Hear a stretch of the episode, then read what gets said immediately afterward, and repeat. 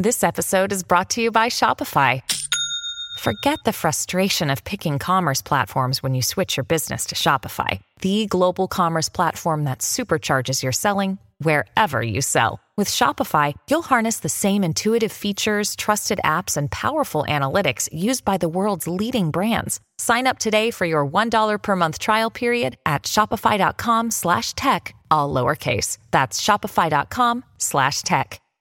Uh, you might have heard the news yesterday. Suncor Energy uh, put out a release saying that the cyber attack that has affected um, the company's Petro Canada retail chain primarily, that we know of anyhow, um, also may have resulted in the leakage of some customer data. So if you have Petro Points, you need to pay attention to this. Uh, they say cyber criminals accessed the company's Petro Points rewards program and got the members' basic contact information.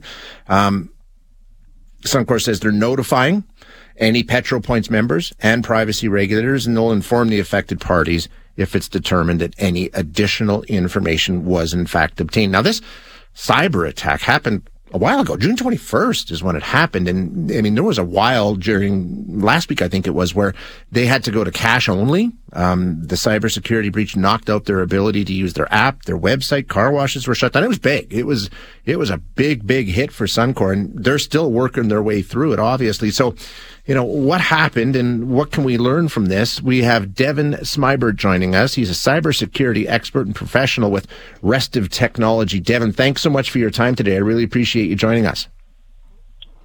Thanks for the invite. Happy to talk to you. So this initial breach at Suncor, I mean, we're like June twenty-first, we're going back almost two, um, I guess it is two weeks ago now, and, and they're still working their way through it. Is that an unusual length of time, or uh, is that typical that it's going to take, a, you know, some time to get through it all? No, that's pretty typical, and and that the timeline is actually fairly quick that uh, they've been on here. If you if you follow the timeline back, um, they they only had payments uh, payment systems were only down for about uh, three to four days, uh, and uh, if you think back to the Colonial Pipeline attack back in twenty twenty-one, uh, they were down for about uh, two weeks before they brought things back online. So th- these these things definitely take quite a bit of time to uh, investigate and then. Uh, clear the attackers out. Uh, so when something like this happens, like now we're hearing about the concern that they have if you're on the Petro Points program, but what's been going on for the past two weeks, do you think, with the company? This this costs millions of dollars, right? Yes, absolutely. Yeah. So the it's... You know, companies, when they respond to these types of attacks, they're they're going to follow a very, very standard uh, pattern. So they, they first detected the attack. They just announced, they just released that they believe the attack uh, was executed on, on or about the twenty-first of yeah. June. It looks like they discovered it a few days later. So the first step is detect it. The next step is to uh, contain the the threat and protect your vital system. So you can see that they, they were very successful in protecting all of their critical infrastructure. None of their uh, plants or refining assets appear to have been uh, protected. And then they would go into the triage phase of, of identifying, uh, you know, once the critical assets were protected, what are the next systems that they need to bring back online? That's where they would have looked at the uh, payment systems as being vital to to, to restore um, their the revenues to previous levels. And so they'll follow a methodical approach there to uh, continually reassess the situation, make sure that the attackers haven't uh, spread further, and just uh restore systems in a prioritized manner. So the costs that they're going to have to bear for this are probably twofold, right? Because you're going to have the loss of revenue or the effect on the retail operations, because we know that was a massive problem. And then, and then on top of that, all the money they're going to have to spend. Like, I, I think they said that there was ransom involved here, right? This was a ransomware attack. So, I mean, there's, there's costs everywhere they look. Yes, absolutely. And, you know, the interesting thing about this is often the, the, the costs that get announced in a lot of reports around yeah. the costs of, uh, of breaches are usually just the direct costs. So how much did it cost to pay the ransom, to pay the incident responders?